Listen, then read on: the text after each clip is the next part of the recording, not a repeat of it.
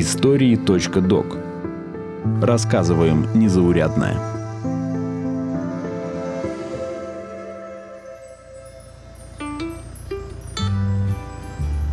Стоял октябрь 1972 года. Рай Чумаринов закончил перекур, бросил бычок на землю и забрался в кабину экскаватора. Райчу было 22, и он должен был вот-вот закончить службу в болгарской армии. Напоследок его направили в городок Варна на побережье Черного моря, чтобы он выкопал траншею для прокладки кабеля. Утром Райчи увидел в ковше экскаватора несколько блестяшек. Недолго думая, он собрал их и положил в коробку из-под обуви. Накануне Райчу купил себе новые ботинки. Через пять дней, когда траншея была закончена, Райчу вернулся домой и показал блестяшки своим родителям. А те – своему соседу, профессору Димитру Златарскому, директору местного исторического музея. Златарский бросился к своему коллеге из археологического музея Варны. Вместе они прибыли к траншее и остановили прокладку кабеля чуть ли не силой прогнав рабочих. Как оказалось, Рай Чумаринов нашел древнейшее золото, обработанное человеком за пять тысяч лет до нашей эры.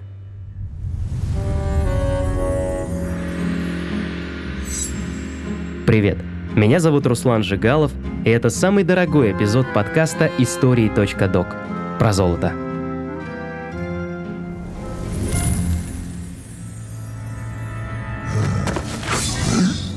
Где мое золото? Оно не твое. Верно, золото наше. Алёша! Ныне Варнинский могильник окружен промышленными предприятиями. Рядом дымят Еврометалл Болгария, Metal Corporation, Elma M Group и еще десяток заводов. Если взглянуть на карту, могильник даже не бросается в глаза. Это узкая полоса земли длиной 750 и шириной едва ли 50 метров. Возможно, рядом были и другие артефакты прошлого, но промышленная Варна, скорее всего, уже давно уничтожила их – в ноябре 72-го в некрополе начались раскопки. Об использовании экскаваторов не могло быть и речи, и их успешно заменили курсанты и даже заключенные. На могильнике обнаружились 294 могилы и 25 тысяч украшений. Из них почти 6 килограммов золота, и это почти в 12 раз больше, чем общий вес всех найденных до того золотых изделий медного века. Главной находкой оказалась могила номер 43. Скелет был усыпан монетами, руки обвиты браслетами, в кистях лежал скипетр, а в паху находился золотой футляр для фалоса. Неизвестно, добывали ли местное золото или покупали его у купцов с юга, но нет сомнений в том, что эта культура искусных кузнецов старше древних Египта и Месопотамии, о которых мы знаем еще со школы. Получается, что первая европейская цивилизация возникла на Балканах. Кандидат исторических наук Алла Гигова писала так. Ранее считалось, что переход к бронзовой эпохе в Европе произошел значительно позже, чем в Месопотамии или Египте. И вдруг невероятное, в те самые времена, от которых остались лишь примитивные шила, кольца и шпильки, в районе Балкан и Карпат уже налажено массовое производство из меди и золота высокого качества – Варнинская находка подтвердила, что в Европе были древние металлургические центры. Райчу Маринову щедро оплатили революционную находку. Ему вручили премию в размере нескольких месячных окладов. Лишь много лет спустя Райчу узнал, что еще почти полгода за ним следили сотрудники госбезопасности. А вдруг он утаил золото – Это полиция! Оставайтесь на местах! Легли! Все легли! В противном случае я открою огонь на поражение! Все легли! Это звуки перестрелки, произошедшей 27 июля 2023 года. Тогда в Окинском районе Бурятии, в 150 километрах от границы с Монголией, конный разъезд полицейских прибыл задержать черных копателей, незаконных добытчиков драгметалла. Почти 40 человек на квадроциклах начали кидать в полицейских палки и булыжники. Кто-то выстрелил. Полицейские открыли огонь холостыми, сумев, однако, положить копателей лицом в землю. Многие сопротивлялись, не желая отдавать награбленное, даже под угрозой открыть огонь на поражение. Все задержанные оказались жителями ближайших сел. В их сумках обнаружили 100 килограммов нефрита, редкого и очень прочного минерала. Из него сделана надгробная плита гробницы Тамерлана. Из него же вырезан саркофаг Александра Третьего. Казалось бы, при чем тут золото? Да, действительно, золотые вкрапления встречаются в нефрите, но в украденной руде их не было. Как золото вызвало стрельбу, объяснил Алексей Циденов, глава Республики Бурятия. В Оке закрылось четыре практически предприятия по добыче золота. Хужир Энтерпрайз, Зунхада, Китой и Рифей. Там в основном работали приезжие, но порядка 170 человек – это местное население КИ, которое осталось без работы. Понятно, что людям все равно как-то нужно зарабатывать. Все равно в этом, к этому причастны. И нужно, чтобы их не провоцировали на криминальные схемы, нужно давать возможность законного заработка. Вот сейчас есть такой проект закона по золоту, как вольный принос, когда на лицензионных участках физические лица могут добывать там золото, ну и отдавать там владельцу лицензии там, по договорной цене. Также и здесь по нефриту. Законопроект по нефриту еще даже не находится в разработке, но по золоту уже все готово. С марта 2024 года на Дальнем Востоке и в арктической зоне России можно будет зарегистрироваться в качестве вольного старателя. Впрочем, работать можно только на одном участке, группой не более 10 человек. Углубляться в землю можно всего на 5 метров. Запрещено использовать крупную технику, а добыть можно не более 30 килограммов так называемого рассыпного золота. Именно его извлечением занимались закрытые бурятские предприятия, и именно его добывают в регионе уже почти 150 лет. Подробнее о том, в каком виде золото находится у нас под ногами, мне рассказал Николай Тямисов, бывший директор и главный геолог компании «Янгеология», проработавший на Крайнем Севере больше 40 лет.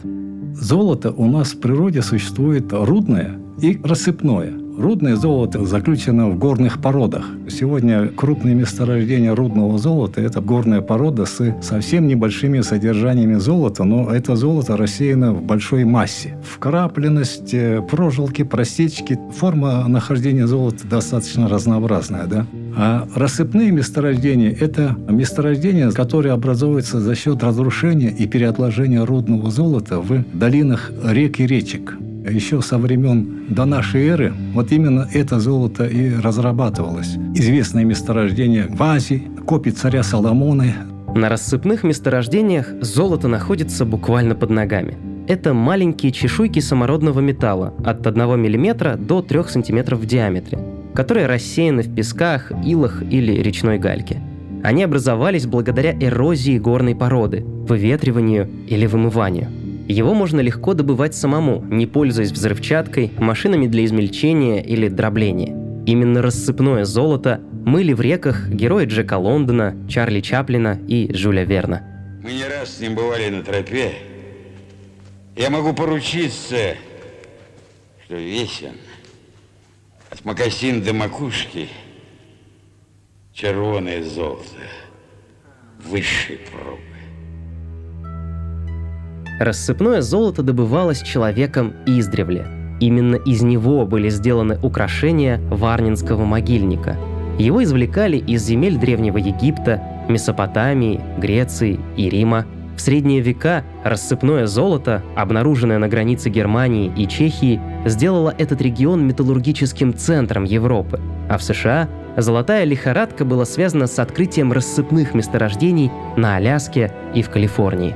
В 20 веке с появлением новых технологий добычи, исполинских шагающих экскаваторов и карьерных самосвалов, способных перевозить сотни тонн груза, люди начали все глубже вгрызаться в недра земли и докапываться до рудного золота.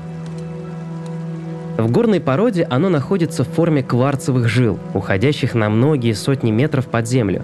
Но в 20 веке большая часть таких жил была отработана – Сегодня основная добыча золота производится на тех месторождениях, которые раньше было просто невыгодно вырабатывать, потому что не было нужной техники. Ну, содержание золота, представьте, сегодня отрабатывается 1 грамм на тонну, полграмма на тонну, полтора грамма на тонну. Сегодня высокопроизводительная техника позволяет отрабатывать руды с бедными содержаниями золота. А в те времена, к сожалению, требования к золотым месторождениям были жестче. Там надо было, чтобы в рудных месторождениях содержание золота было 5-10 граммов на тонну, не меньше, потому что было невыгодно Сегодня известны два типа золотодобычи – открытый и закрытый. При открытом способе либо моют золото в реках, либо роют огромную чашу карьера диаметром сотни метров, вытаскивая на поверхность тысячи тонн горных пород. Рано или поздно воронка достигнет своей пиковой точки, примерно 700-800 метров, и тогда в дело вступает закрытый тип добычи. При помощи специальной бурильной техники на дне карьера начинает выкапываться узкая и глубокая шахта, куда затем спускаются горняки вместе со своими инструментами. Поэтому, скорее всего, будет принято решение о комбинированном методе отработки. То есть до какой-то глубины карьером, а ниже это экономически целесообразной глубины отработки карьера, там уже подземка. Часто случалось так, что богатые рассыпные месторождения свидетельствовали о том, что где-то неподалеку находится рудная жила. Тогда старатели поднимались вверх по течению и там начинали копать шахты. Такой способ поиска описан в рассказе Джека Лондона «Золотой каньон».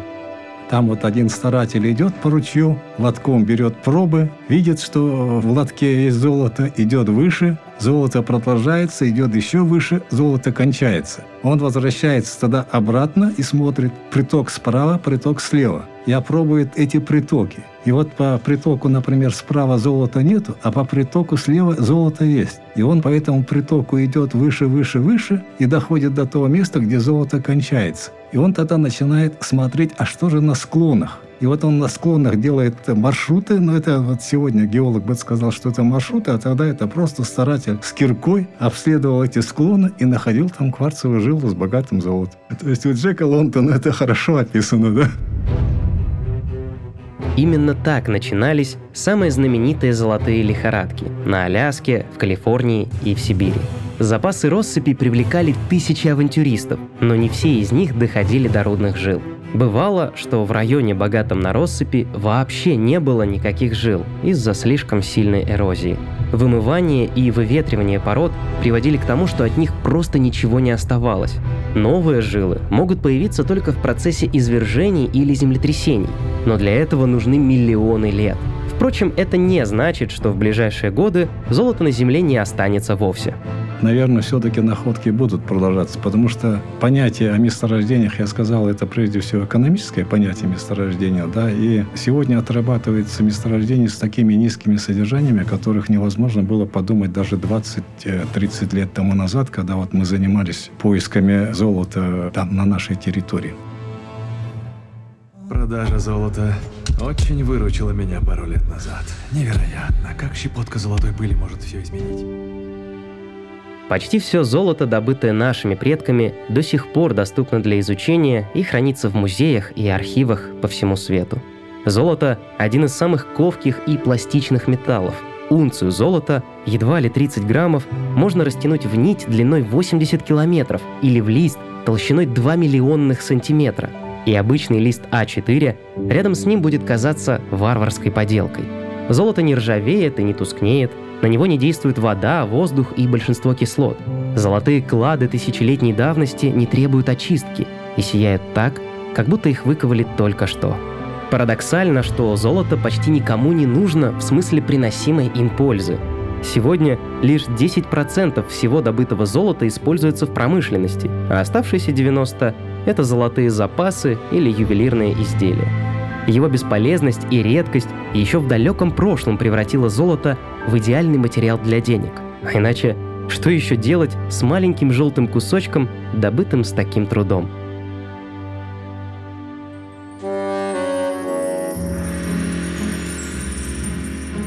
Это был эпизод подкаста «Истории.док». Подписывайтесь на нас на сайте ria.ru, в социальных сетях ВКонтакте или Телеграме, а также на Яндекс Музыке. Меня зовут Руслан Жигалов. До скорого!